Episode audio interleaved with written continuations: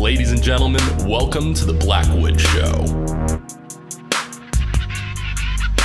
The Black, the Black, the Black, Black Show. My mentor once told me that you get what you measure. Welcome to the Blackwood Show. I'm Taylor Blackwood, and this is my show. Welcome, ladies and gentlemen. Today, we're going to do a snippet for success. We're going to talk about you get what you measure. So, without further ado, let's jump into it.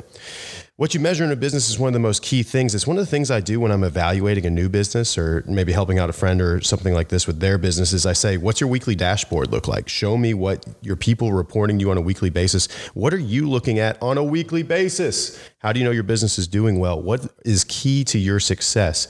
You have to be careful about what you pick for those key metrics because you get what you measure. I'm going to unpack what I mean by that. Only pick the most important metrics because by, by defining them as important, by calling attention to them, by making your people in the field report them on a week in and week out basis, and them being focused in, on them every day that they're at work, that's going to be the result that you're going to get. When you demand measurement of something, that's what human beings gravitate towards, and they understand this is their mission. So it's a way of defining mission and bringing your culture uh, around action, making it so that people are bringing those metrics into reality so that they're improving those key metrics and therefore your business is doing better. So be very careful about what you pick. They should be the most important things for your business's success. For us, as I mentioned in some previous podcasts, we run testosterone replacement clinics. We do testosterone replacement therapy for men. So every week we have everyone report testosterone visits. That's the most important thing. Seems simple on its face, but you keep people focused on those visit counts, you're going to get the visit counts, and therefore the business is going to be successful. You're going to drive revenue. We also have other key metrics that we look at for like new business, so new patient evals and what percentage of them qualify, which is kind of like a proxy of uh, how quality the evals are. Are the people doing a good job of explaining the therapies to people and, and educating them on all their choices and helping them decide to, to start therapy if they qualify? So we study all those things as key metrics. And when you define those key metrics, people go out and try to earn them throughout the week. They try to improve that in their business and they try to affect a better result there.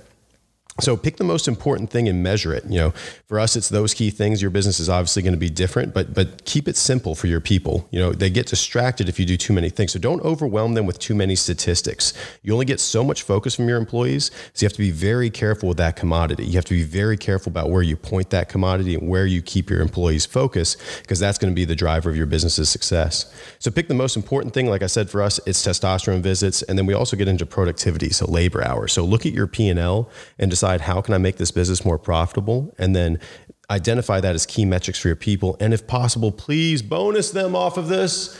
It makes your life so much easier to align people with your best interests. I'm going to do a podcast on that for sure, talking about aligning your best interests with your employees. That is key. So align your employees' best interests with your key metrics and you're going to get a great result. Pick core things that never change. So for us, like I mentioned, that's testosterone visits. We're a testosterone based business. That's our bread and butter. So measuring testosterone visits will forever be the key thing for us, and that never changes. It's something that people know we're going to watch and we're going to define success by and define bonuses by to some extent. But then you should rotate two to three others as you need results in those things. So pick some episodic things you want people to pr- improve on. Maybe it's productivity, like I man, like I mentioned. Maybe it's inventory control that you have like spoilage or something like this, and you want to focus on inventory control for a period. So that becomes one of your two or three rotating ones. Once you get a better result, you can kind of rotate those off. But if it starts to lag again, push them back on. People are already familiar with them, and you're going to get that result. So again, be careful about what you measure. Pick important things. Have a core thing or two that never changes, and then have a couple other that rotate. That helps people to get a little creative about whether what other metrics are important. Don't compromise on your core ones, but take advice from the field about what should be in those rotating ones. That helps you with buy-in and it helps you uh, fix your blind spots. You won't always know what's best in the field, and your people do. So tap that valuable resource.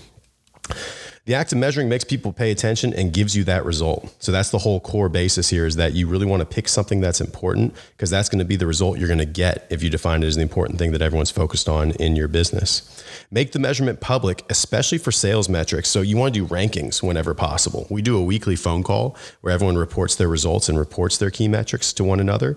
And we actually publish rankings on a weekly basis as well so that everyone can see how they stack up against their peers. That competition can be healthy for sure if you foster it in the right way you don't want people to cut corners, so you have to be really strong on your ethics around that, and we are. But it is a good idea to publish those metrics whenever it's feasible, whenever it's possible.